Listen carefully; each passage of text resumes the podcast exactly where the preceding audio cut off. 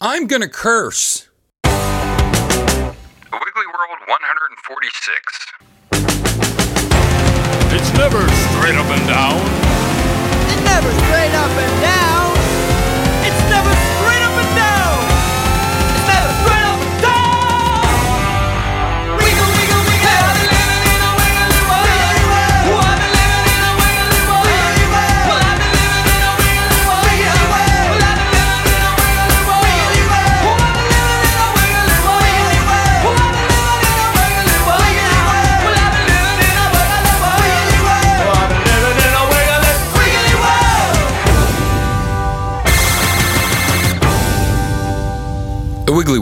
Wiggly World. Hello, friends. It's your old pal Wiggly. I'm back. In a sack. Sackariliac. I don't know. Back in black? I hit the sack. I bet you know I live to be back. I'm on the loose with a goose. Something. It's great to be back. It's great to be here. It's great to be on my own show. A lot of other people have, of course, taken over a Wiggly World show. Um, it wasn't called a Wiggly World, it was called one of the other 100,000 podcasts that are out there. A lot of new listeners out there. I'm very excited about giantmediaball.com. I know a lot of people have Twitter, they don't do Twitter. I know a lot of people that have Facebook, they don't do Facebook. And a lot of people that listen to podcasts, they don't listen to podcasts. I know a lot of people that are a lot of people, they're not a lot of people. So I wanted to tell you about giantmediaball.com. Giantmediaball.com is now a uh, network, station, channel, podcast catcher, online sort of aggregated aggregator for your aggregator.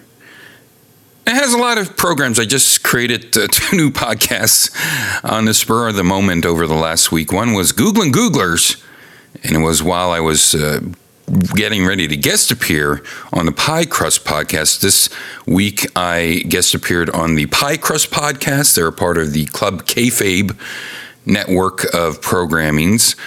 And uh, I also, uh, so while I was waiting to figure out how to get on this Google what do you call it, group circles and um, things, guys and stuff. And man,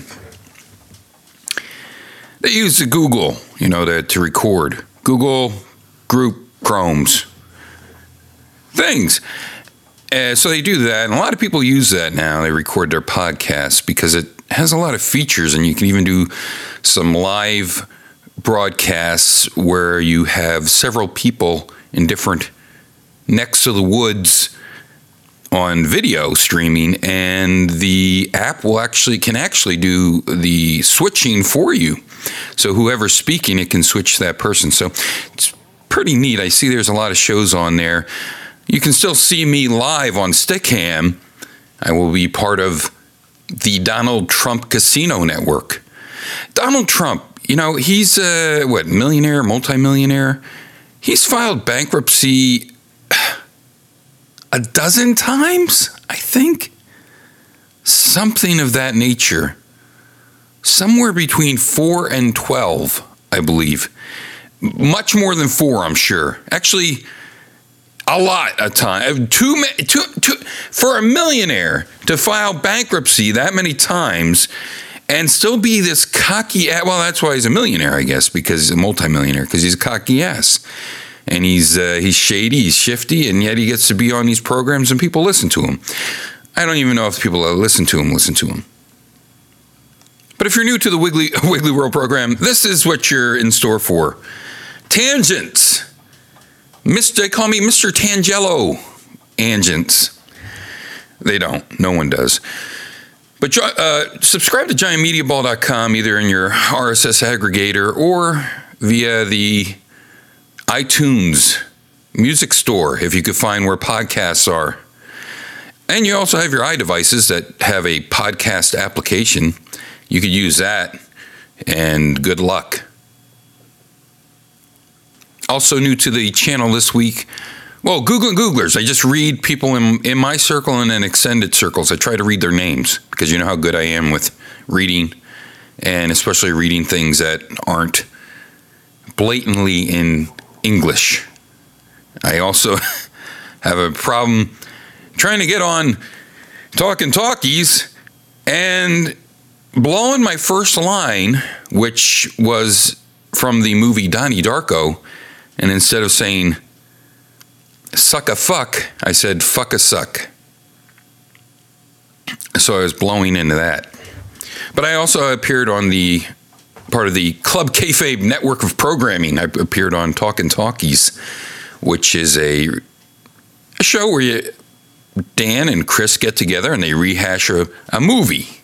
You see, they they watch a movie, and some of these are popular movies. Like if I did a movie review show, say a movie review show called A Movie a Day, which would be incredibly stupid, insane, and probably going to happen, I would review movies that uh, you might not have heard of, or might not be popular, or are popular, uh, eh, or you heard of but never watched, or things like this, there, then there. But this does shows programs that you should watch, and they encourage you to watch it during a week and then rehash along with them. Allow them to rehash on their side one way, and then you hear it on the other way. So, somewhere in between those two shows, I came up with the Oprah podcast. And the Oprah podcast is developed specifically only for Oprah to listen to. So, uh, it, what happened was someone sent me it, it, the letter that I read on there is an actual text I received, and it was after I asked why we can't get a show, at least on the O network, because of its success and our success doing different types of things, podcasting and video and drawing. And I just heard like a mouse talking. Oh, oh no, it was Power Rangers. Oh, I don't think you could have heard that, but I had to get that out for the opening song of Talkin' Talkies because I made a made a, a theme song on the spot. So Googling Googlers, actually it's Googling Googlers Plus. Googling Googlers Plus is under 10 minutes. And the Oprah podcast is under two minutes. So, you know, they're just little fun things. Well, maybe they're fun, they're fun for me. I don't know who else gets a kick out of it, but I sure do. Um, and they're, you know, more into what's coming out of this mass, this this gray pinkish mass that's within my skull. I hope to talk about things like consciousness and uh, subconsciousness and how thinking happens. And even for people that are very critical thinkers, how we well, we we absolutely don't have any control. Although if you talk to Dennis Dennett, Dennis Dennett, Dennett, Dennett, Dennis, Dennis Dennett, I'm just going to say Dennett. If you talk to the philosopher Dennett, you will know that uh, he has a different opinion on this, and well, we'll get into the specifics of it in tech news. Tech talk, tech talk. Nobody cares about tech talk. Uh, poop, poopy doo. There you go. That's real. It's only things I can. Oh, I have a I have a triangle, but I don't know where the whacker whacker is for it. In tech news, uh, I finally have a Nintendo 3DS. It was a February 7th gift this past February 7th from Christina Marie Check, Chizzy Check.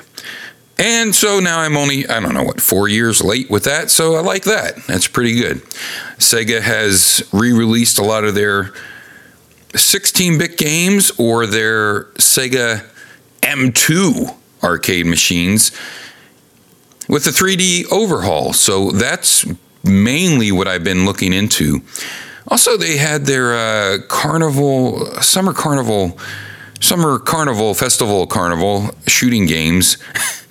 um, the first one was called Reca, R E C A, I'm pretty sure, maybe a double C.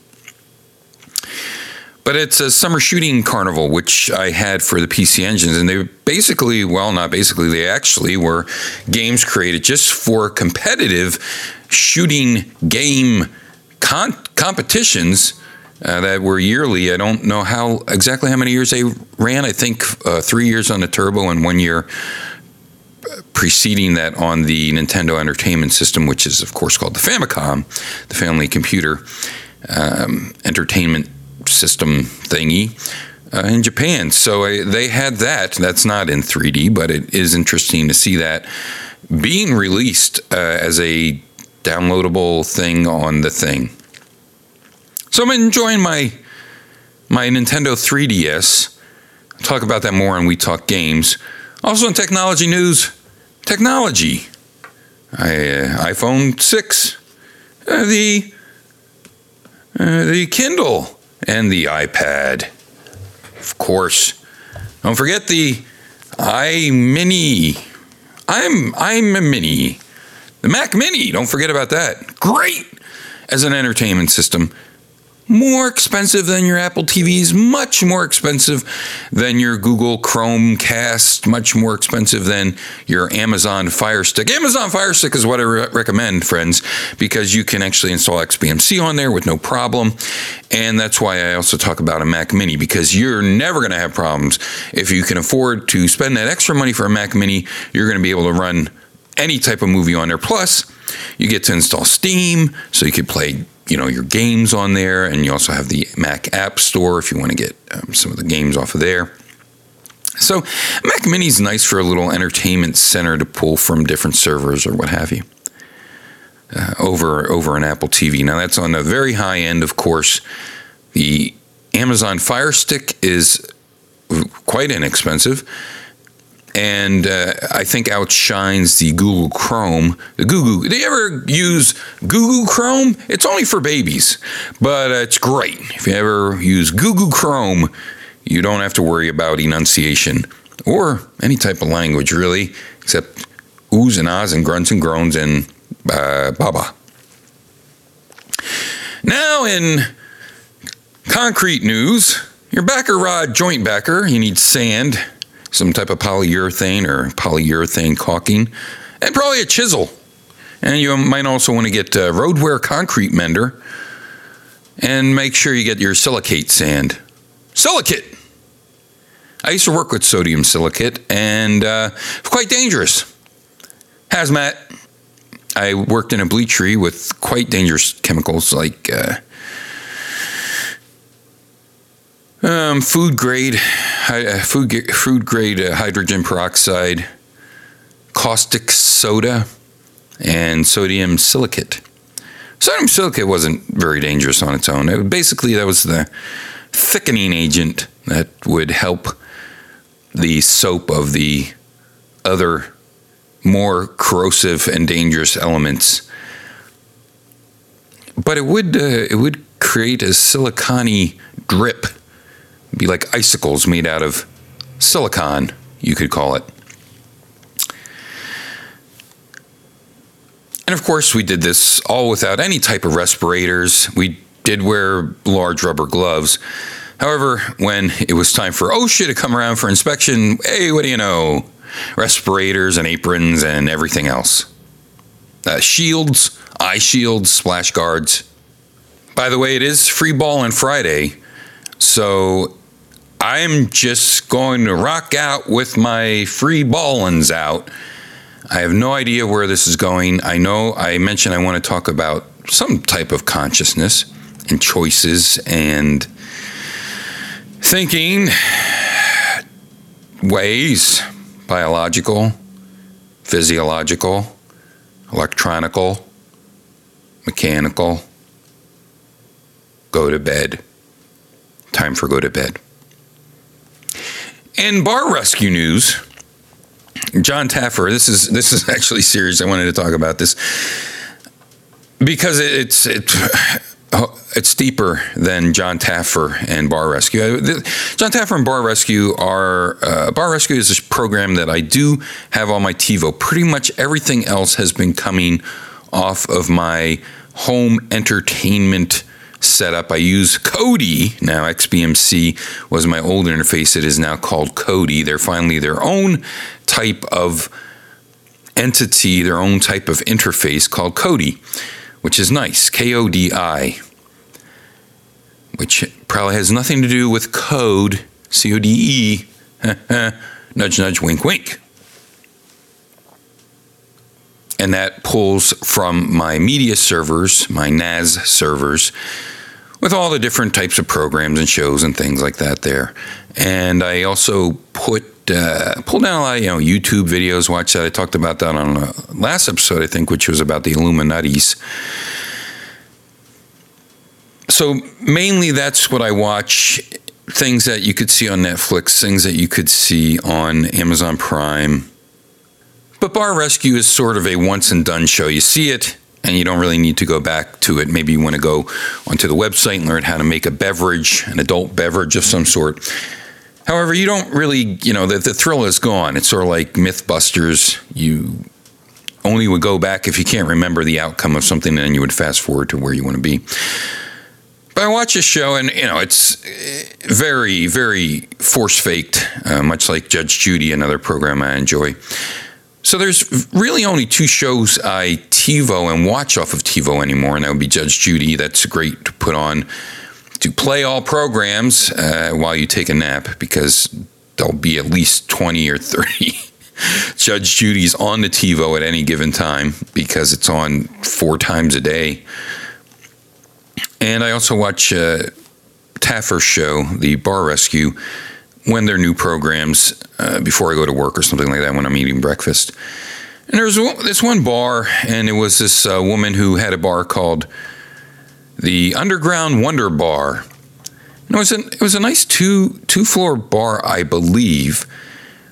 And the woman was a she wasn't a yuppie, she was really a hippie. But not quite old enough to be a real hippie. So she was sort of like an art an art person, probably my my age. But she was genuinely hip for herself.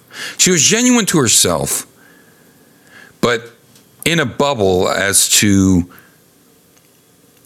being a business person. And, and that's that's the whole point of this program is Judge uh, Judge Judge Taffer going in and yelling at people, much like Judge Judy does.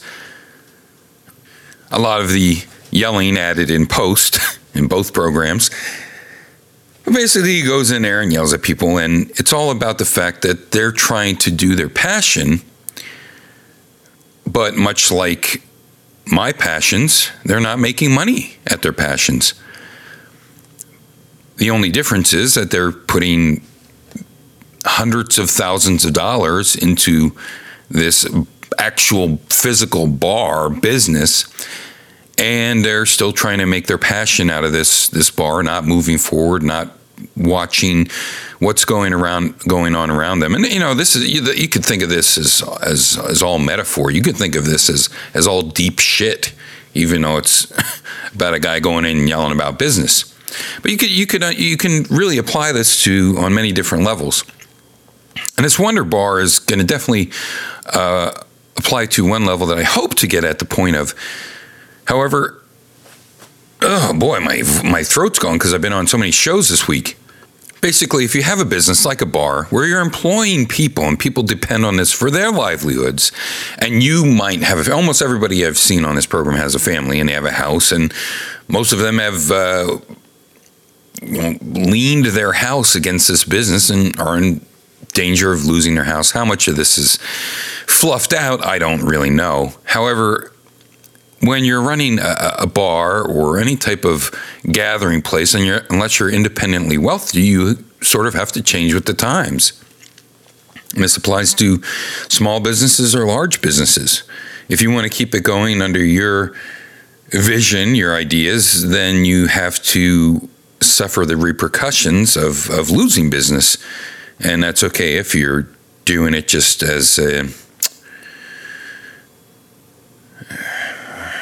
I don't like to say vanity project as a as a real as a real just an extension of yourself, I guess.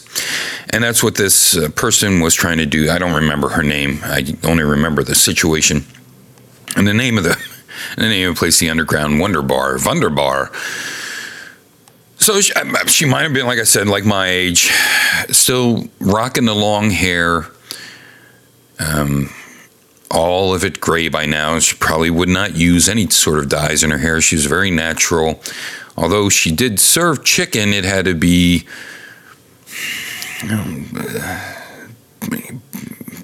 whatever you call it, free range. I don't mind free. I like free range, but it had to been without antibiotics and without all these other types of things and additives, et cetera. It doesn't, that doesn't really matter in this uh, conversation. But she also had tablecloths you, with a set of crayons on the on the table on the bar table, and she also performed there nightly or weekly. I, I don't recall which on the piano. So she was a very folksy type of artsy person. And I don't mean, necessarily mean that in a bad way, but it's definitely in a bad way for a liquor bar where the which was half-assed. It was half-assed artsy. If she would have went full artsy, maybe I could have seen it working.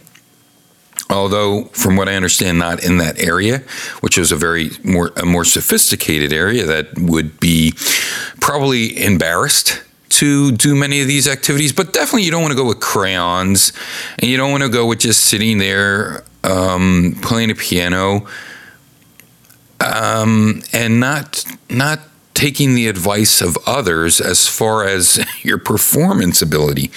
Sometimes people who love to perform maybe should perform, do one song, uh, and uh, are better promoters actually than they are actual artists or performers. They're better promoters. They're better at putting artists together.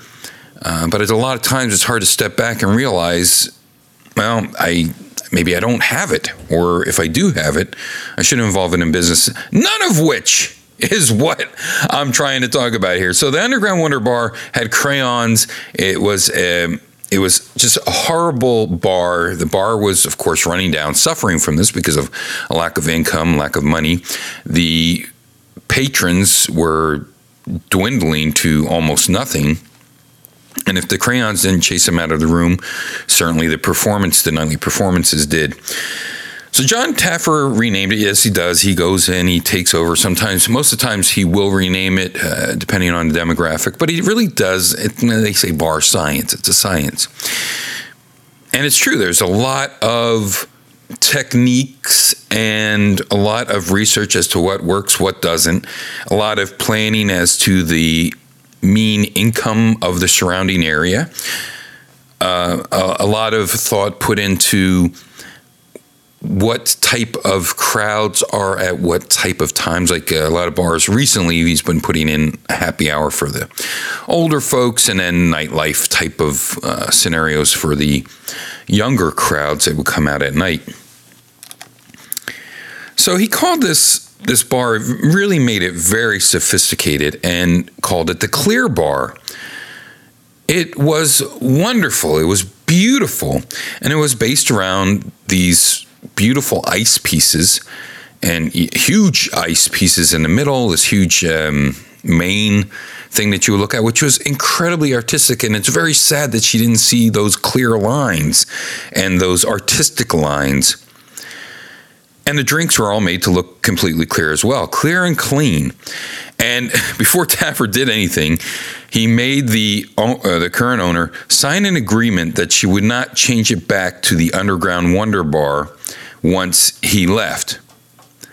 So she for I don't remember for how long, six months, a year, something of that. Maybe, maybe even only three months. I don't know. So she cha- she signed an agreement not to change it back to to the look of the Underground Wonder Bar. Um, but you know, you could tell that she she really wasn't having it. Although she said she was, her son loved it. The the crew, the, her bartenders and and everyone else involved with it, servers and whatnot, and and cook. I think they put a cook in, uh, but I can't be certain on that but everybody loved it. I, and I got to tell you, like I said, it, it, was freaking beautiful. And then it had a different theme for um, the the other area of it, and I believe it was uh, they put soundproofing in, so you could have. Uh, different types of uh, groups. One group downstairs, one group upstairs, or poetry upstairs. Poetry also happened. But don't you know, I guess she found a loophole in the contract, much like Lao Tzu said about when you write down the law, the first thing that happens is people will find holes in what is written down. So, not to write down a line, we know this about with lawyers, put new laws on the books every year, and uh, the job for the lawyers to find loophole in those, uh, in those. Oh my gosh! Here comes the, here it comes. Oh, here it comes. Here comes the retweets. Sorry about the noise, folks. I'll, oh, I have to move these devices. A few days later, she took down the name. she took down the name of Clear, and I'm uh, she probably put uh, Underground Wonder Bar back up.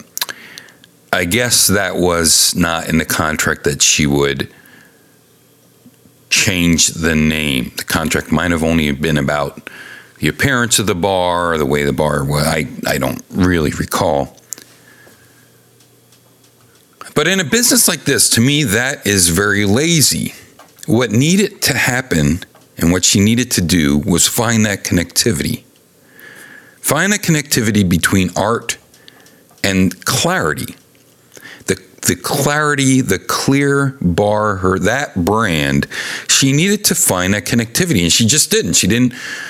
She she was just lazy. Now,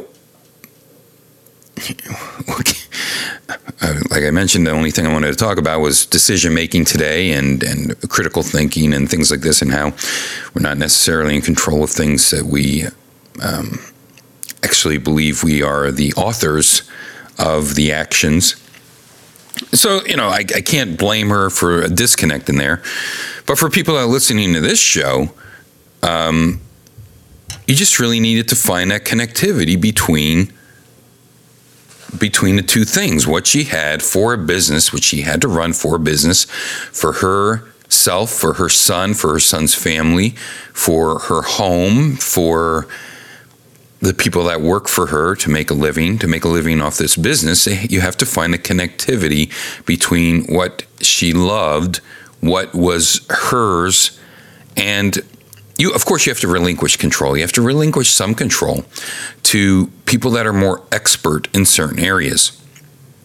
And that's something i learned uh, quite a while ago. I used to have you know incredibly detailed control over the sound of uh, my band trapdoor that's why we remained connected to an external sequ- sequencer for our live performances for years and years and years because I was the person doing the programming, majority of the programming. To it might as well have been all the programming because of how much of the programming I actually did. So I needed that base of what I had previously sequenced to be underneath the music, the the additions, the extra dimensions that were added by the live musicians and the fake musicians and and, all the, and everybody else, and concentrate on the performance. So I can concentrate on the performance, on the singing, on the dancing, and things like this.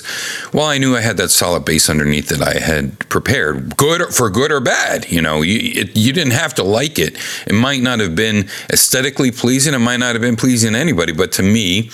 It allowed me to have control of that. Then I finally relinquished control. I said, "Okay, well here's here's my base now you add your own dimensions to it from from the bottom up and we completely got rid of of all uh, external sequencing uh, to the point of me having to play these incredibly complex series of samples on the keyboard that of course made no musical sense because they're just people talking or sound effects, but they're rhythmic sound effects. They're sound effects that have to happen at a certain time. They're sound effects that are going constantly through the songs.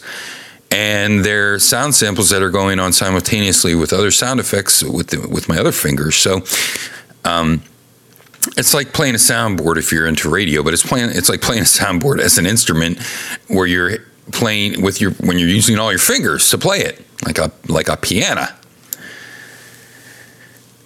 So you, you have to relinquish some control to to other people that are better at things than you are, or better in a in a horizontal move, or better in a different way than you are. I liked certain musicians in my band that would do the things that I could, I was thinking, but was not talented enough to do. I enjoyed the I liked the people in my band that could do things parallel to me, the same uh, as what I could do, but couldn't because I was doing something else. And I like people in the band that would do things completely different than what I would ever think of or ever do, or perhaps even want to do. But I liked the sound and I liked uh, what they did um, because there it was, and I enjoyed it. I would tell them if I if I didn't enjoy it, but it was definitely in a method, in a form, in a presentation that I would not have thought of, and it added that extra dimension to the music. I've spoken about, about this before that you often hear the cliche do what you love and the money will follow. Says the person that has been fortunate enough to have had success in what they do and believe that they are the masters of uh, of those of that good fortune instead of the appreciators of that good fortune of the realizers that it was good fortune. They believe they are the architect of their good fortune but you can't always do what you love and the money will follow because obviously the money has not followed for me and I've been doing what I love since I was 12, I think, is when I started out pursuing my passions. It's uh, around the time I started my first band, seriously drawing um, and things like this, and study. Um, of course, I was studying biblical studies at the time, but it might as well have been philosophical studies because I was I was questioning what I was being taught in religion and seeking out what I believed was going to lead me to the truth. However, I was only doing it in a very myopic way, a very flashlighty versus floodlighty way, as Alan Watts would say. So, what I'm saying is that yes, uh, you know, aim for the stars, but don't be attached to the outcome that's what Giant Media Ball is about. Giant Media Ball, when people sign a contract with Stinky, which is not a contract at all, all they have to do is con- uh, contact Stinky at giantmediaball.com to have their podcast considered to be part of the schedule. The only prerequisite is that the sound levels need to be even and close to even. The podcast needs to be listenable, and I don't mean this in a in a mean spirited way because, as I mentioned before, with other uh, performance bands, groups, solo performers. It's really not about the quality of the recordings that I am con- that I personally am concerned with. I can see, um, I can hear what lies beneath the technology of the recording or the performance or what have you. I'm not I'm not alone in in this perhaps, but I can see where there's some what I believe to be true talent, something that needs to be shared with the rest of the world, etc. And that's what I think of everything. That's what I do with everything. You know, let's share it with the world. So I specifically made, well, Stinky did. Stinky specifically made it so that there are zero statistics attached to giantmediaball.com. No AW stats, no, well, but there's no, there's no, uh, record of how many people subscribe to it. There's there's nothing, no metrics involved. And if you want metrics involved, perhaps because you have your own feed, then you're just going to have to have a split audience um, because your feed is not cut into giantmediaball.com. Giantmediaball.com uploads your product to its own feed.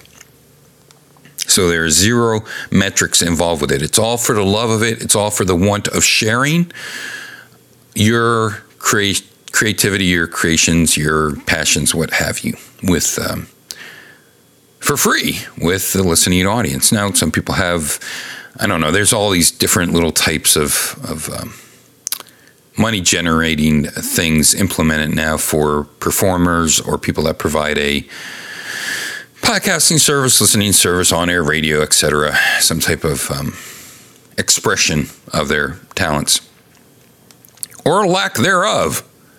Case in point, jackass of all trades. Yours truly.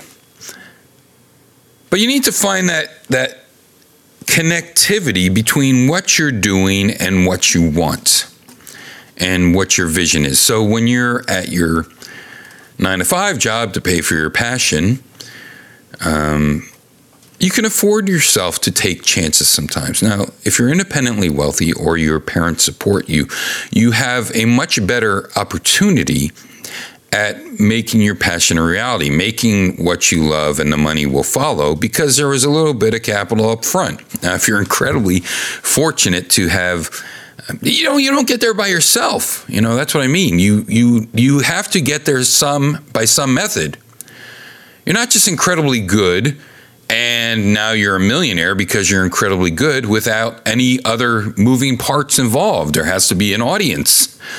There unless you figured out how to print money that's a different story. If your if your art form is to print money then you can say that you've gotten rich by yourself. Although um, you know you would have had to grown your own ink trees. And then again you're using the earth. It's all coming out of this earth. It's all coming out of what was before. It's all coming out of the dead.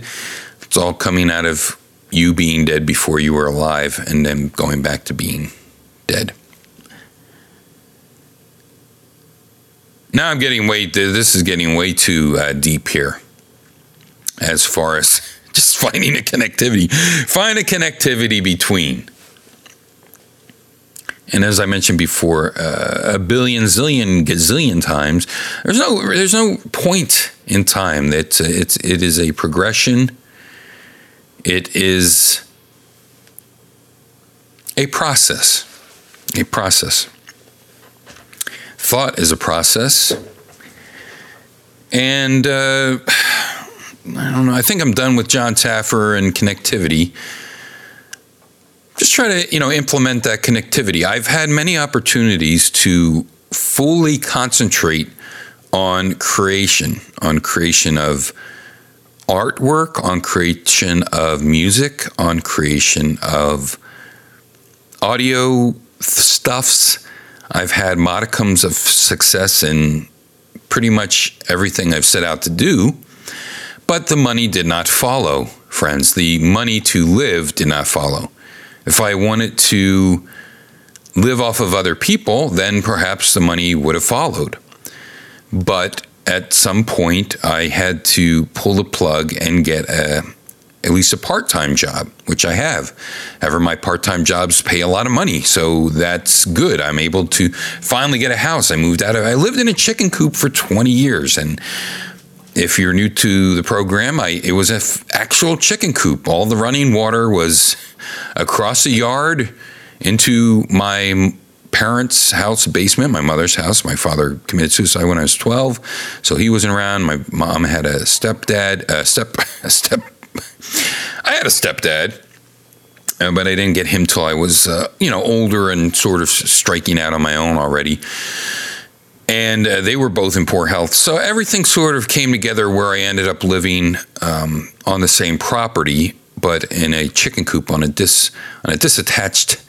Um, house coop that also had a garage in it and a working workshop.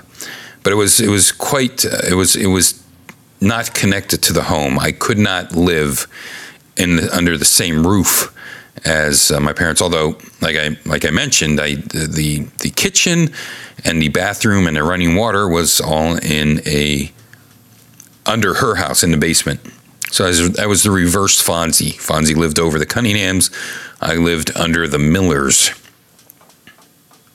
and on several occasions, I was fortunate fortunate enough to be able to not have a steady income provided by other people. I was able to work for myself and put everything I had into the things I produce. Now, although people seem to love it, um, and I did implement a PayPal monthly donation thing that went anywhere from 50 cents, I think, to uh, $20, $50, I think was the high end.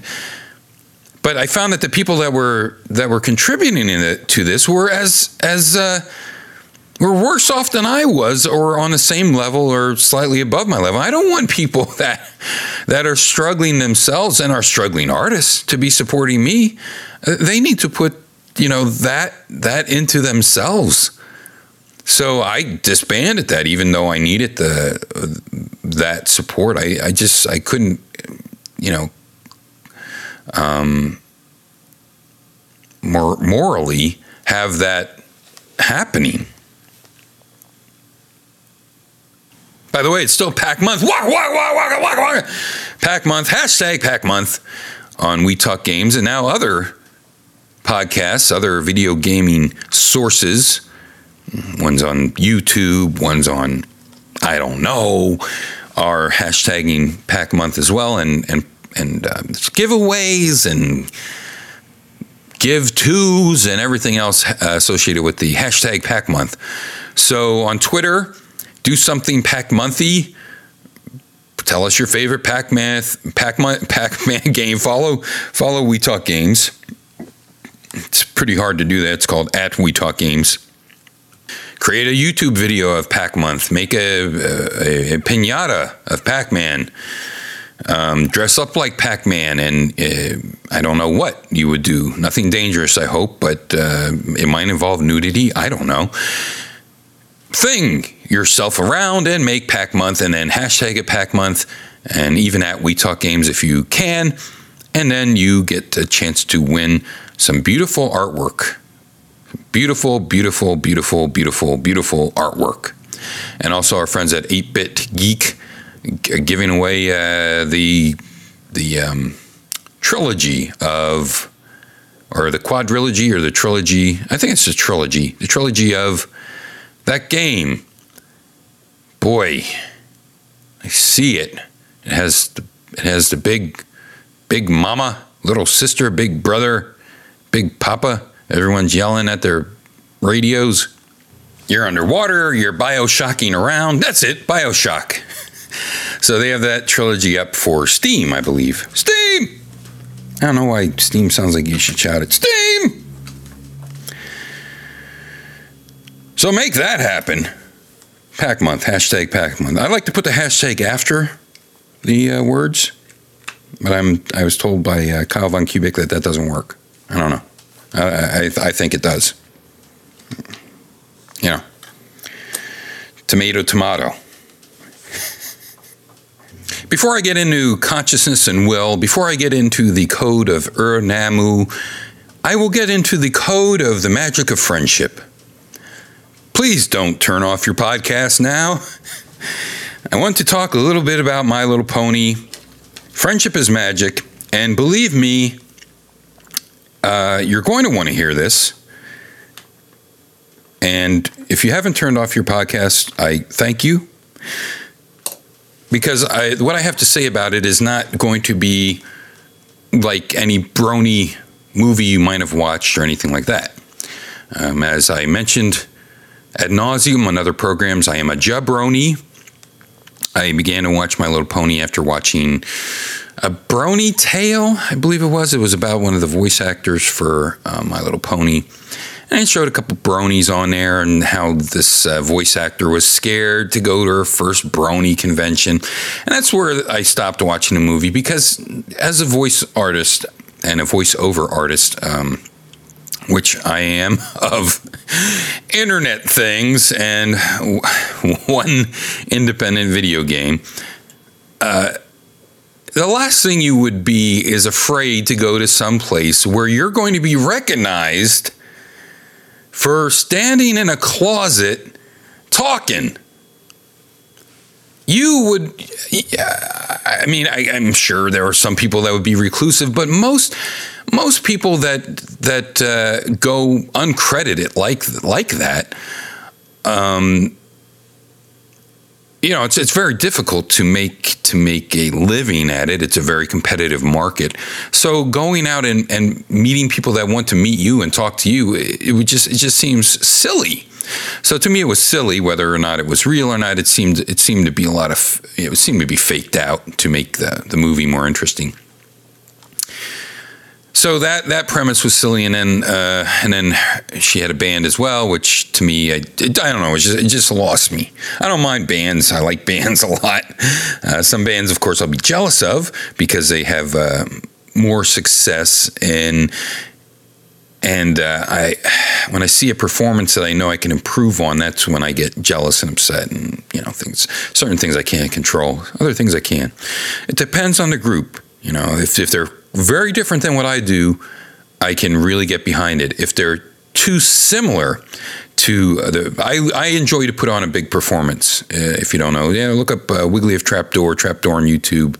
Uh, you're gonna have a hard time finding it. So go to Wiggly, Wiggly's, Wiggly'sWorld.com, W I G G L Y S world.com, wigglysworld.com. And there's links to all the crap I do. The, uh, the website is very ugly right now because I'm, I'm split between the We Talk Games website, the production of the giantmediaball.com website, and uh, of course, uh, wigglysworld.com. And then all the other shows have their own websites as well, but uh, they're, they're really just you know, little places where it's a repository of the podcast um, feed. So My Little Brony, I watched that and then uh, didn't make it all the way through, and I was quite scared to watch my first episode of My Little Pony because of all the people talking about it. The characters are so deep and they're so developed. Well, let me tell you, the characters are not deep. They're not developed. they are incredibly transparent. You have the, and they're they're even. Uh, given their attributes is the whole principle behind this magic working is that one has to be honest, one has to be brave, one has to be, you know, have laughter. So Pinkie Pie is, is this uh, laughter person. Um, Rainbow Dash is this jock, jocular, confident person. Um, uh, the other people. Uh, this is a rarity is is you know interested in fashion and beauty and high fashion and things like this, um, and and so all these characters are incredibly transparent. There's more. There's uh, Fluttershy. She's she's shy. So I mean they're they're incredibly transparent and not deeply developed characters because they stand for they're they're pure representations of their character design. I don't consider that being deep. And the purpose of each episode, as far as I can tell, and I'm almost finished with the entire series, I'm in the fourth season. Uh, the, the, and I even watched the first movie, Equestria Girls, which I don't want to really talk about this on this program. But the whole thing about this is overcoming, doing something that that is a bit unnatural to that character trait to resolve the crisis that will happen per episode. So I don't consider that to be incredibly deep or philosophical or whatever. Now some people can relate to it, and you know, I've brought this up before. I get I get thanks for. Uh, the one that sticks out the most is uh, the, the gentleman that um, came out to his Australian parents who were Mormons that he was an atheist and he was also gay. So uh, he he uh, thanked me for helping him with that. But of course, you know, I I I love to hear their stories. They they make me cry. They make me swell up. But I do have to put it in in perspective of not diminishing what I might have had and uh, a part in, in, influencing within you or, or helping or um, uh, boosting your confidence in, in something. Uh, helping you to, to really see critical thinking within yourself.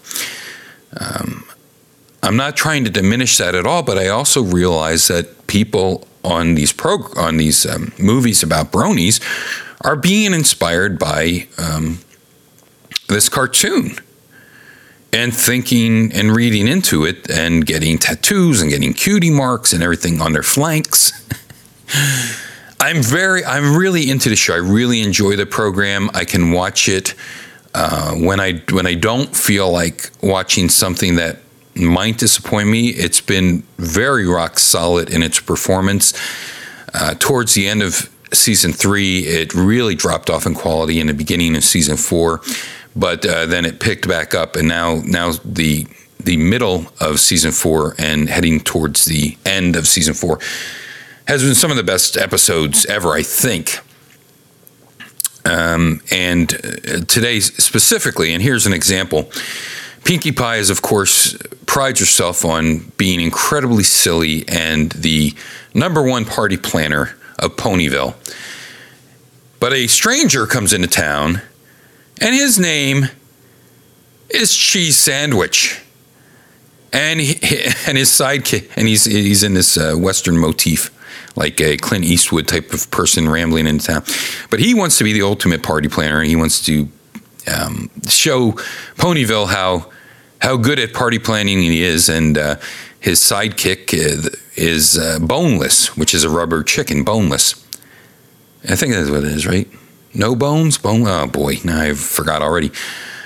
Anyway, it's voiced by Weird Al, um, and each episode, if, if you don't like singing if you don't like sort of stage musicals, I'm not one for I'm not one for stage musicals, to be honest with you. Certain types. I mean, I like Grease, but the ones where they do uh, do the I can't do any of it right now. I have to do it on a slide whistle.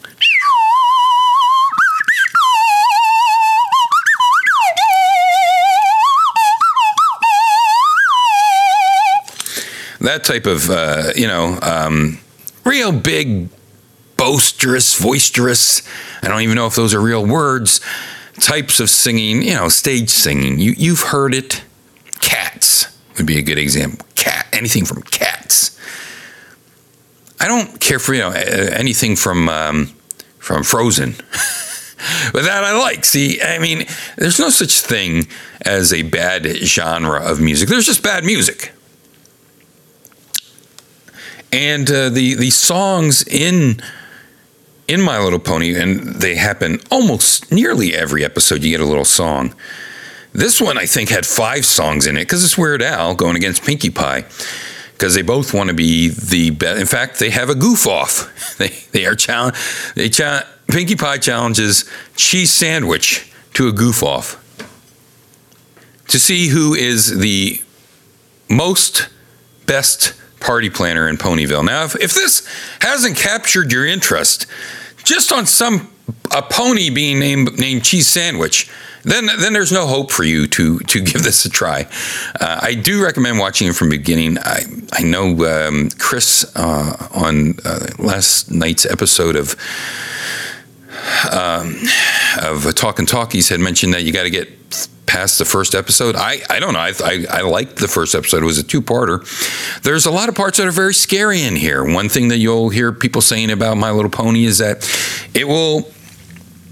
They'll do Benny Hill. They'll do Three Stooges. They'll do uh, Ren and Stimpy stuff. They'll do Tex Avery style, old uh, Warner Brothers stuff they'll draw off of all these more adult things as well. There was something I saw um, towards, uh, like I said, in the season four that I could not believe I saw. It wasn't a Clockwork Orange, okay, but it was it was in between that and uh, and Three Stooges. It was somewhere in between there that I I couldn't believe I was seeing it being uh, referenced or worked out or what have you. And there, there's some programs, uh, some episodes that are unabashedly um, like Nightmare Before Christmas going on.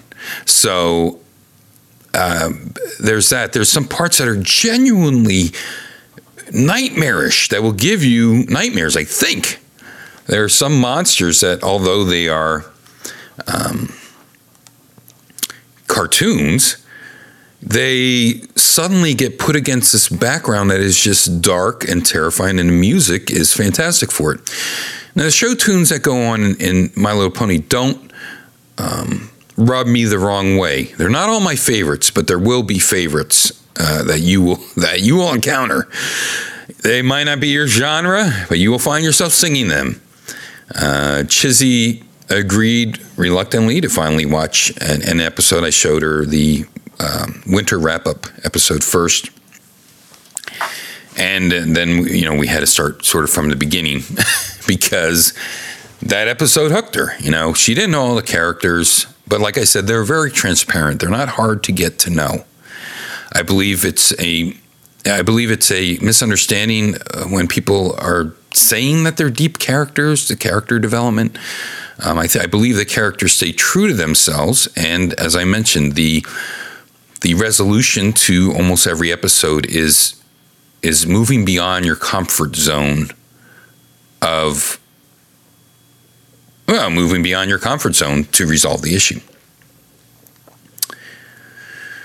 So I think that's about all I'm going to say for that. Uh, I, I, don't think you're going to run out and get you know a, a cutie mark tattooed on yourself uh, if you're uh, if you watch an episode. I, the, usually the first episode of every season and the last episode of every season are two parters, and I like that they're not two parter uh, cliffhangers. They they will just be a two part program that re- is resolved before the end of the season, uh, and uh, at the beginning of each season, you'll get a, a, res- a resolution to that two-parter as well. So the first episode is a two-parter, and it, you know it really shows uh, how everyone got together and um, the mythology behind it. There's deep mythology behind it. Um, so that's what I like about it too, because it does show how gods are created. You know, it shows how um, it shows how mythology happens. The only difference is, is that I mean, this, of course, these are Pegasus, Pegasi. These are unicorns. These are Earth ponies.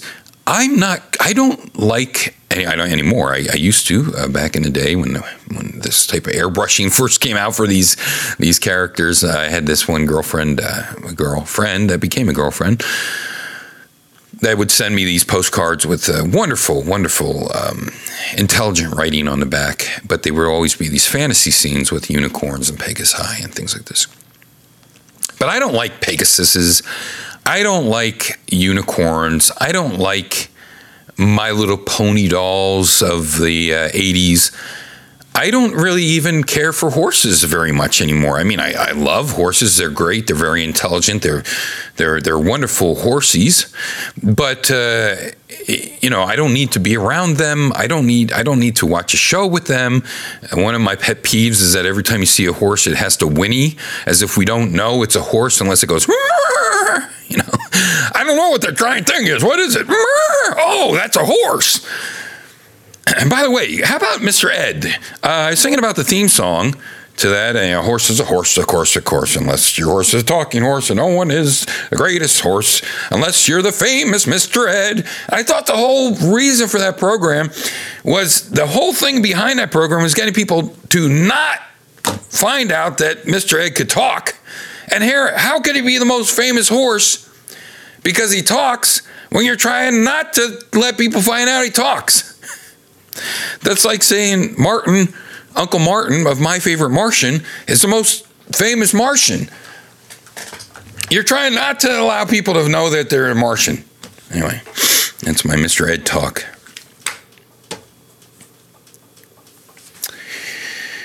Yeah, I, I, know ISIS and all this other shit going on in the world. Here I am worried about Mr. Ed and my little ponies. Well, that's right.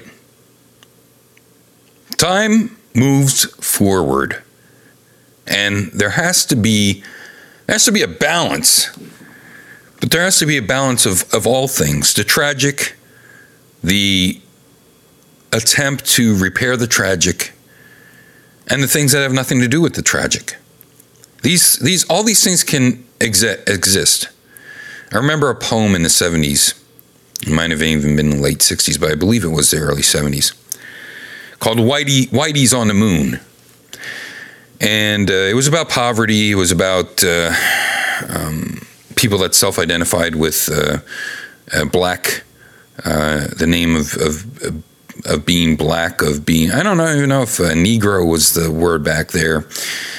Um, and I'm sure the the poem was used a lot harsher language, but it was about you know not being able to get a job, being uh, discriminated against, etc. But Whitey's on the moon.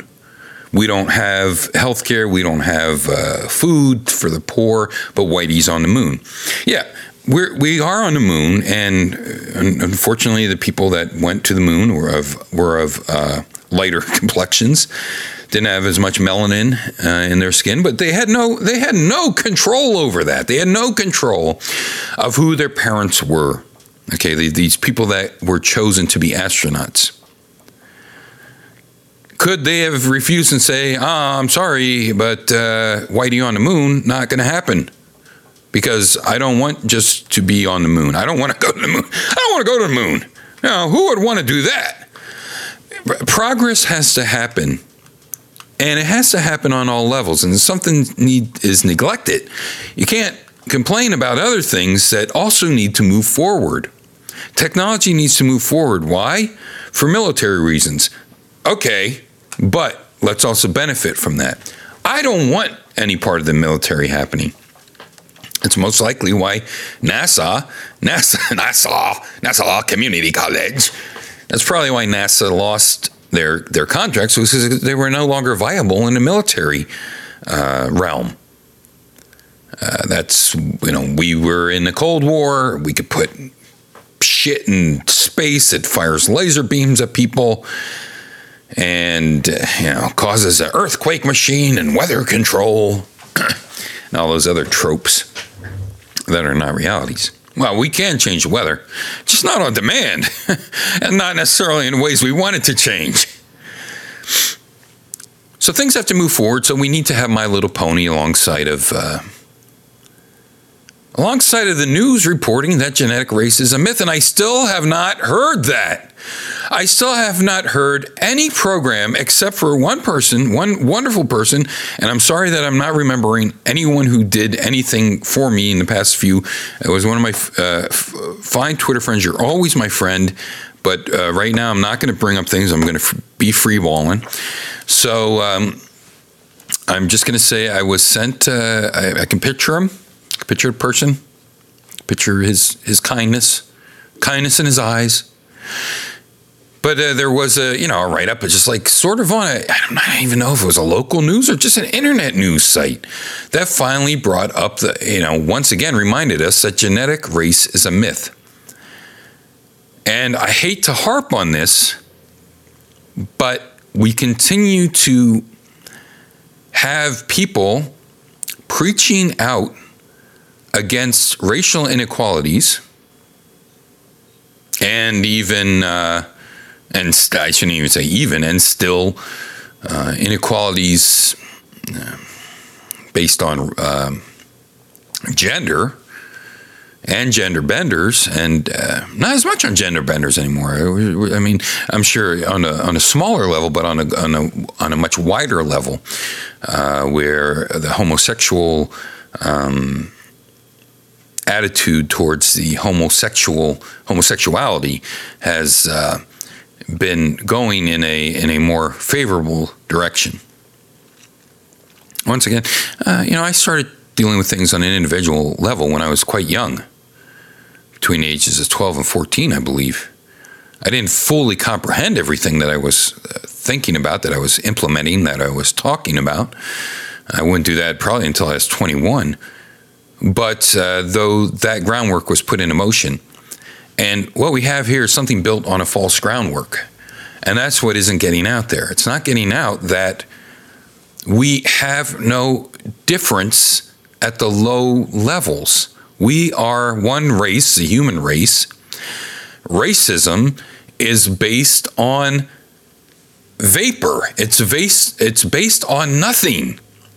It is not just based on us learning and thinking that there are differences. Those differences do not exist. We're making them up from whole cloth. And listen to previous episodes to find out why, or read a book on genetics, a modern book on genetics, or social anthropology. I've recommended a few good books. You go to a wiggly, a wigglyworld.com. You'll see uh, in the show notes all different references to all different types of books that can uh, can bring you up to speed much much better than I can. So, you know, all, all this racism exists, sexism exists, not as much as in the seventies. You know, get me a cup of coffee, sweetheart. You're at work. We're at work.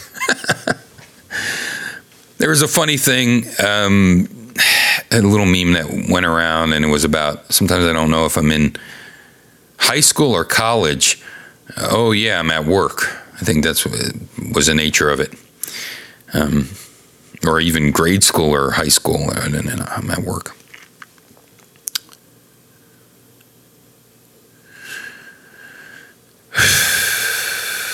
We as a species, as a human race, we take too much credit for for uh, agency. Agency is a word, I believe. I think there's a well, there's a book about free will by um, what's his head from Skeptic Skeptic magazine. You know him uh, much better than I do. P- the, p- my own people that snub me, my own people, my like-minded people that don't give me, they no sell me. Who cares? I can I can only be myself. I can only be the best version of myself. And even then, according to free will and the the illusion of free will, I am not even myself. But uh, he spoke about uh, agency and the the accreditation of agency. When I, I don't remember exactly how the quote went, but it was it was pretty it was pretty funny. Eh, It was something to I'm paraphrasing here. Doi. It was something to the effect of every time I believe I am the author of agency, I am not only sometime mistaken, I am always mistaken. And that is uh, dealing with, and I don't think I'm going to get into the uh, predecessor to um, the uh, code of code of Hammurabi or the um, code of Ur Nammu. I believe I'll tackle those when I actually can put something in front of me and read it. I want to stick with I want to stick with non non reading, just free balling off the top of my head stuff uh, today. So source it out yourself like normal. I usually don't name sources anyway. You, you're you're in charge of sourcing. Do some work. And always, as I mentioned, always is don't take my word for it. That's for sure. So I'm probably wrong. It's my that's my nor- normal state. It's my stasis. Wrong. It's called. So, uh, of course, my my my, my um, yeah. Getting back to racism, you have no control over who your parents were. They fucked, and you came out, and there you are. So uh, you can't blame someone's appearance or or whatever genes. When we're talking about genes, you can't blame it on them. They didn't have any anything to do with it. When I look at these beautiful women and and uh, who I'm into now, as far as who I like to look at, and uh, not stalk, but try to um, troll. I guess would be the better better terminology for it. Harmless trolling, harmless trolling, and uh, even even uh, you know uh, not keeping it a secret from the person about the trolling and whys, who's what, where's, and whys. They, you really have little control over what you look like. You know, you have a modicum of control over, and certainly if you go under the knife, you have control over it. But you know, it's Frankie Frankenstein shit, and it's up to the individual if that's what they that's what they want to do. It's for the right reasons or not not the right reasons. so not only do you not have control over who your parents are, or who you are, who you come out to be. But uh, genetically speaking, they, they didn't either, you know. And genetically speaking, we're only the human race, and that's who we are. And we as a species are, are you know, quite fond of thinking we're in, in the only species on Earth, which we're not. And I, that's what I always uh, bring up. And not only are we not the only species on the, the Earth, we're not the only. Gen- I'm going to say we we're we're not we're the we're not the only foreground. We're not the only the part of the background. We're all part of the same thing: the foreground and the background. Can't have one without the other. So this Earth, this cosmos, this everything, time, this uh, motion, this process, we're all in there. We're all in the stream and it, it goes beyond uh, we extends beyond we. No one's going to be thinking about that when you know your teenage kids getting shot. But you have to look at this and you have to look at that and you have to look at yeah okay we do have to look at those things but that's not dealing with with the, the issues and what needs to be stated along with these issues of th- these uh, racial outbreaks and and the reactions to the racial outbreaks and, and, and anything you know oh, two wrongs don't make a right. But uh, three lefts make a right right? Yeah.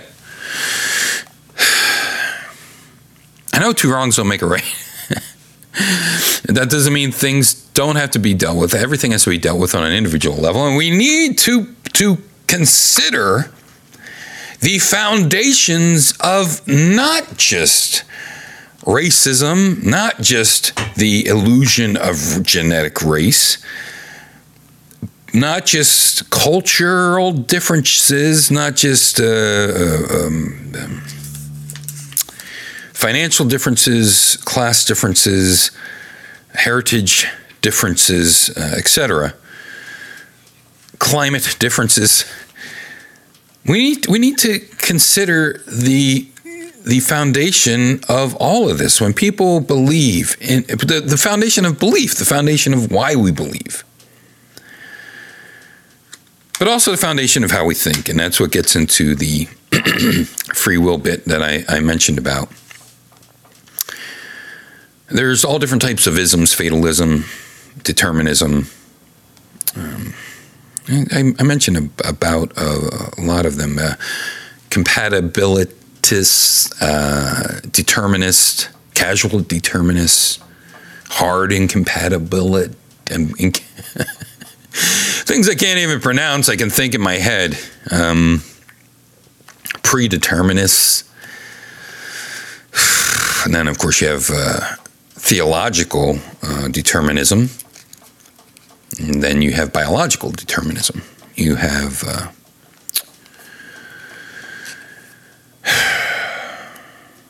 uh, nomenological determinism. Uh, you have metaphysical libertarians. You have libertarians, not the, not the not the uh, political group, but that's a, a form of isms that uh, your outlook on life, your your uh, your your thoughts on free will, your ideas of free will, your opinions on free will. Those are the type of um, stances you can take about the concept of free will, which as I'll always mention, number one is never free because there is something expended to to will.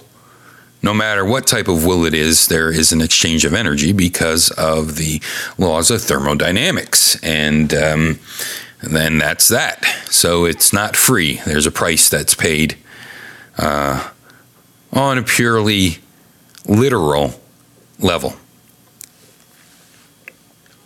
But my my uh, slogan throughout all of time has been that um, observation isn't everything; it's the only thing.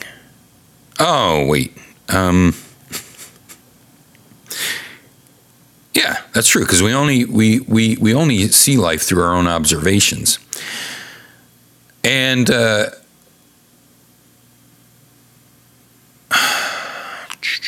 geez, I knew I fit I fit this into a funny saying, a funny slogan that I told somebody, and now I can't recall it. No, that's not even what I say. I say perception. perception isn't everything. It's the only thing because how we perceive, we perceive everything in our own brains. But here's the thing: we don't we don't just live inside our consciousness. We don't just live inside our subconsciousness. We also live inside our unconsciousness. Uh, you know, all these processes are going. We don't beat our heart, as um, as Alan Watts says. And when you try to describe yourself, I'm a dentist or I'm a um, atheist or whatever, you're not describing yourself at all because there's all these other processes going on. These orgas, uh, the org- these orgasms, these organisms, these uh, organelles, these. Um, take it all the way down to the atom, you know, take it beyond the atom to the quark. So all these other things going on. Now they might not have uh, anything to do with the conscious or unconscious um, responses, but uh, they are part of us. We are them. They are us. We are them. We have no control over most of the, the business. And now, uh, as I mentioned before with thought, that we really have no control over thought. We can add to we can add to our um, our decision to study, our decision to reflect.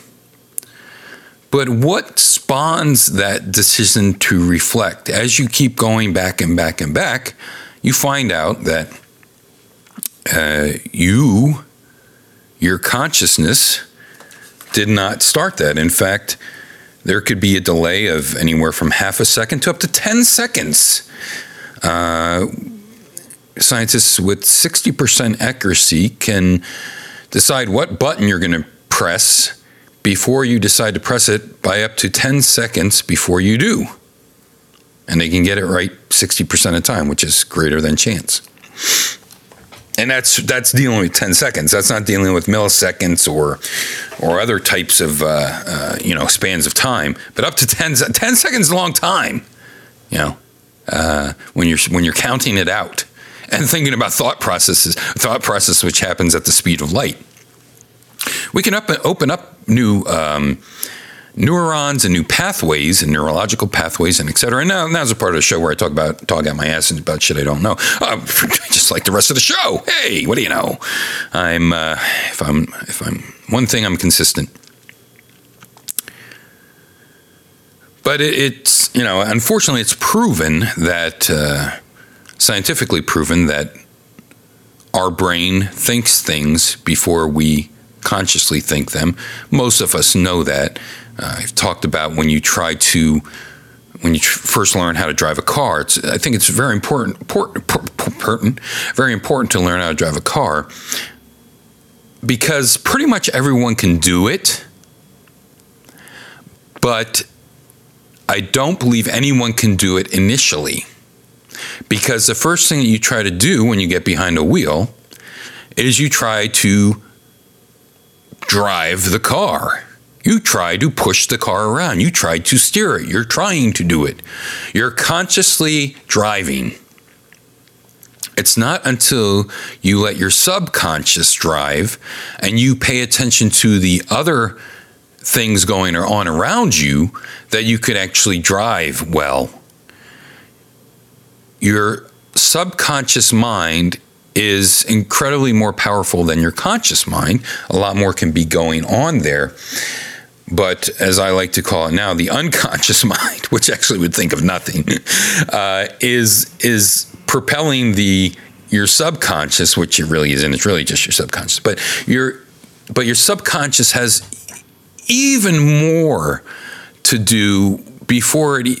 I mean, your brain has your people always say, well, you can't make the inorganic organic, and not not people, but the Jehovah's Witnesses that come around. I'm saying, you know, I always say, "Fuck you! What the fuck do you know about uh, th- making th- what what? Where is the line between inorganic and organic? It's a difficult line to find. There is a place between between living and non-living, but it's it's to to a non-scientist, someone that doesn't study biology and and and chemistry.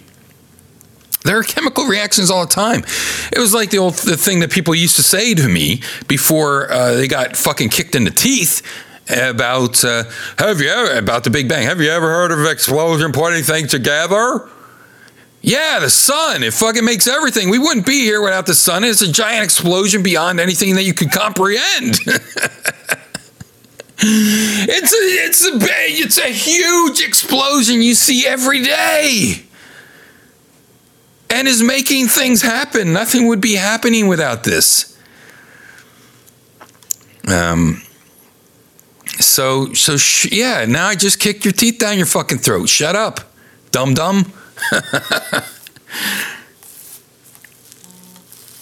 so there are there are things even there there are things that have nothing to do with thought, I believe, that influence our our subconsciousness that then we are made aware of. And that's the problem with with thinking is that we think we are the the the phenom the phenomenology the phenomena, the phenomena, the phenomenon, phenomena, boop, boop, the phenomenology of agency.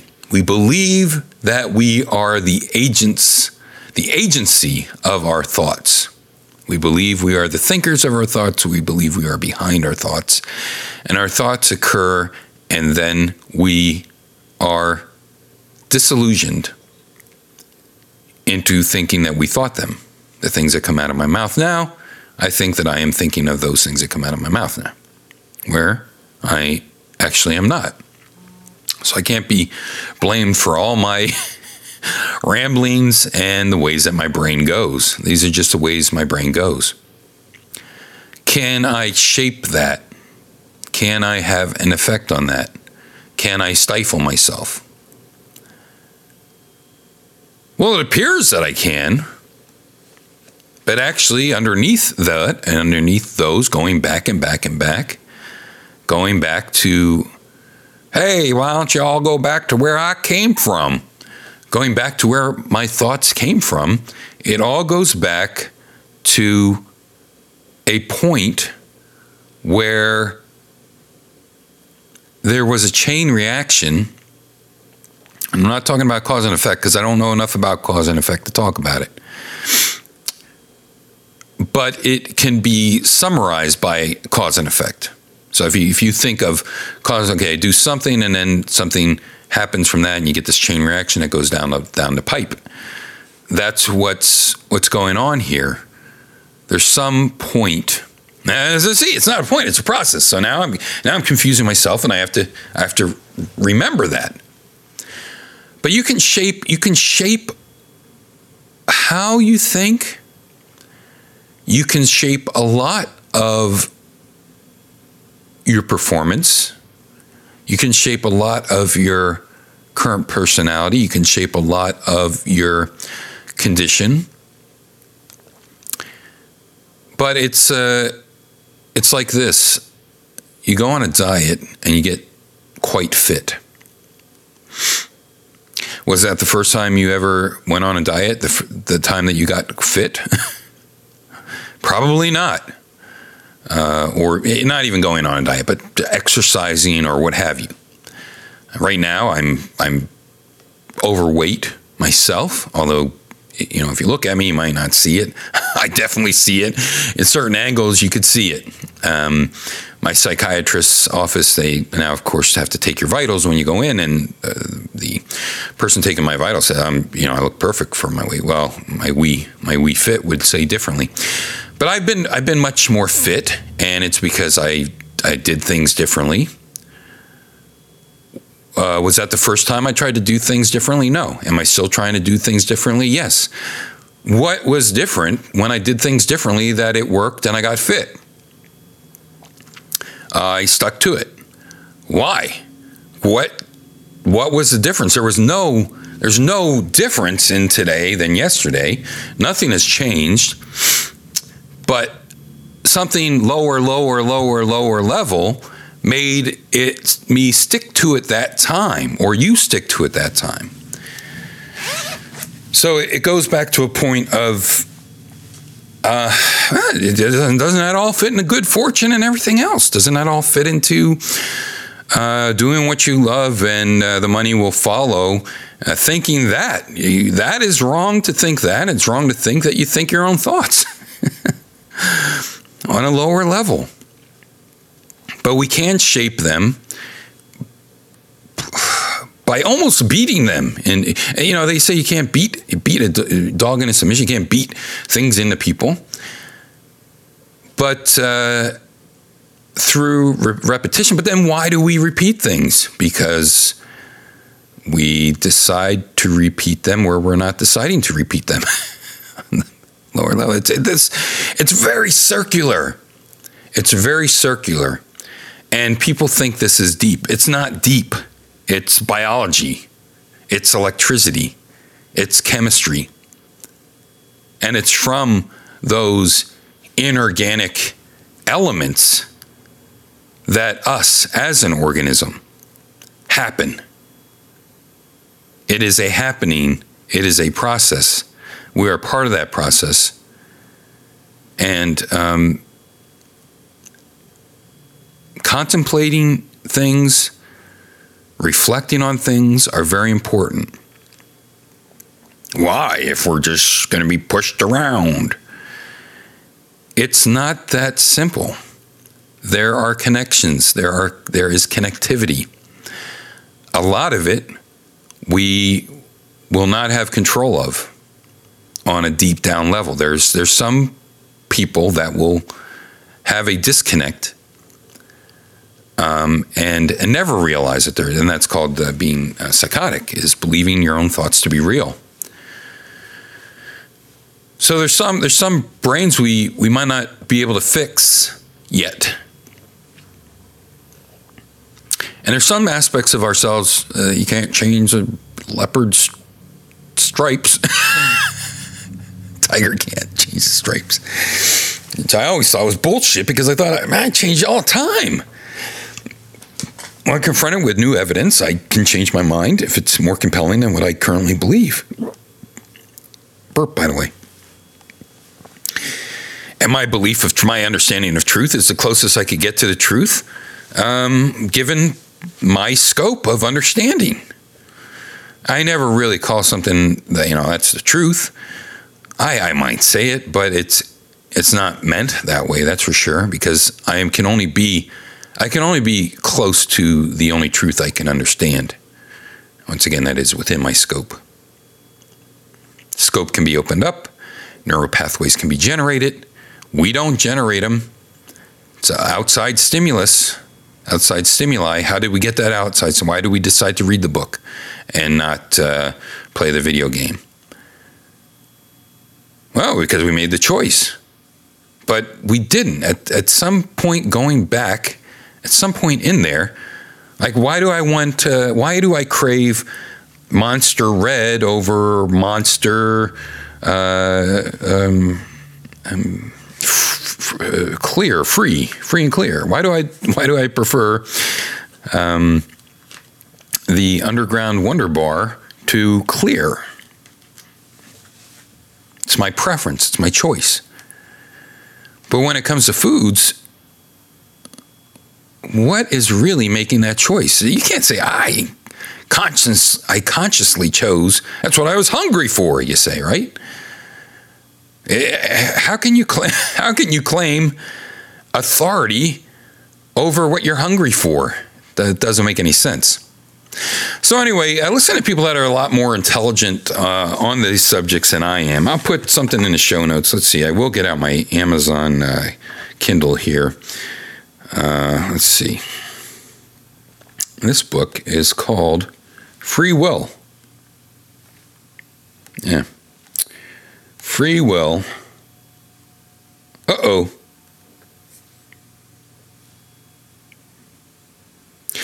This is really great. let me find let me find this book for you no time will pass. Sam Harris, Free Will by Sam Harris, um, dedicated to Hitch. Isn't that interest? Isn't that nice? Christopher Hitchens.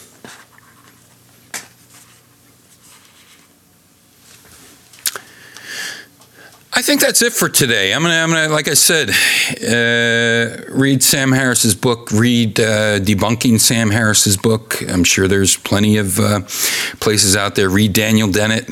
Um, read uh, read uh, science magazines. Check his sources for the experiments done on uh, on neuro neuro neuro neuro neurology. uh, neurological studies the wonderful thing about the internet is a lot of the source ma- material is freely available now, where uh, it would have taken you months just to research one topic, if not years. Sending away for things, uh, bothering your local library to help send away for things, it would have been very difficult um, when I was a younger, when I was a young lad in the 70s, and I guess even early 80s and stuff. Uh, and not until the late 90s would we have this type of access, which is wonderful and also distracting. And also exposes you to a lot of uh, flim flam hoo ha and whatnot. And uh, I am I am one of those flim flammers, but I say I enjoy reproach. I say, check me out, ladies. Give it a check. You know what I mean? Give it a wiggly check. I'm going to leave you with a song that I'm not going to tell you what it is because I want you to listen to it. I will tell you it's a song by Alex S. And you can find it on YouTube, and I'll put a. Also on Mediafire. I'll put a link to it in the show notes. Of course, as I always do, I also put a link to the Sam Harris book. And uh, I don't know what else I talked about. I'll put a link to that in there as well. So here's a thank you so much for listening, everybody. Boy, do I, gosh darn it, do I appreciate it. Please help spread the word about giantmediaball.com. Even if you don't like every program on there, I think I think you will enjoy listening to them, even if you put them on in, even the ones you don't like. Put on in the background because we got some great stuff on there. We got the Canon Canon, which is Johnny Capcom and his friend Sean. Which, if you didn't know, John and Sean are the same name in Irish, um, Irishish. They do a show called the Canon Canon, which they review and rehash songs, uh, songs, songs by Cannon, by Eric Cannon, uh, uh, f- movies, if you go them uh, direct to direct to VHS movies by the Canon movie people, and they just they did uh, a uh, they did a Chuck Norris film made in made in the USA first. what was it?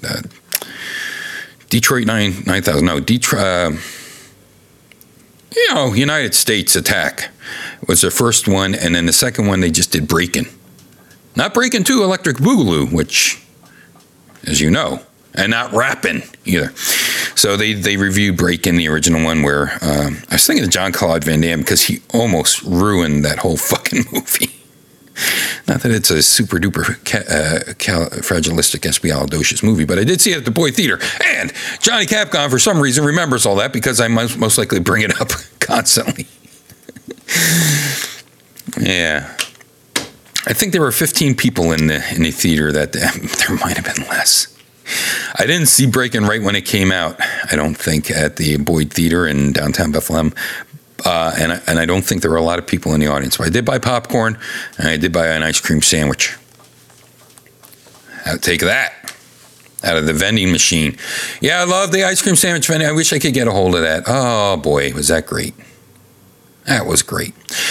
Uh, don't remember where I was. Oh, the Canon Cannon that we have. Uh, oh, my uh, Wiggly's book club. If you haven't, if you, I, I've had people say they want me to read the phone book. Well, guess what? I'm. guess what? Uh, I'm reading a book. Uh, and I, that only goes on for a half hour. I read whatever I can. It's not it's not a book club where I recommend books you read or whatever. I just start reading a book, and I get as far as I can in a half hour with my dyslexia and my um, double triple vision and and my my asides and everything else. So that happens every other week. Canon Canon Canon Canon Canon happens every other week, a fourth night. Uh, we also have the pie crust, which I mentioned, which is about geeky things, much more geeky than I am into them. We have uh, Club Kayfabe. That's pro wrestling. How about that? wow. Gotta be something to have it on the network that I'm part of, pro wrestling. Uh, we have Talking Talkies, which is a rehash of uh, different films that they uh, ask you to watch. And then everything that's in uh, out, of, out of my stable as well, which uh, things that I am involved with, which is uh, Wiggly's Book Club, which is a Wiggly World, which is um, We Talk Games, Ask the Video Game Millionaires, and Pick the Buck. Three We Talk Games programs uh, are happening per month for a total of six programs. We have one weekly program, we have uh, two monthly programs. And then any other little thing that I decide to put. Oh, and we also have at the end of each month we have uh, uh, another fantastic show. Hit start now. Once again, out of uh, out of Johnny Capcom's locale, out of the Galway, uh, which is just so good, so good. Richie and Spud are behind that. And over at the Club Kayfabe camp, we have uh, Pat, we have um, Dan, we have Mike, and we have. Uh, uh, I just I mentioned him 18 times this episode. Pete, I'm going to say. Jesus Christ. Why does this why does this happen to the the come on neurals go? Um Chris, Chris. Yes, yes, yes, yes, Chris, Chris.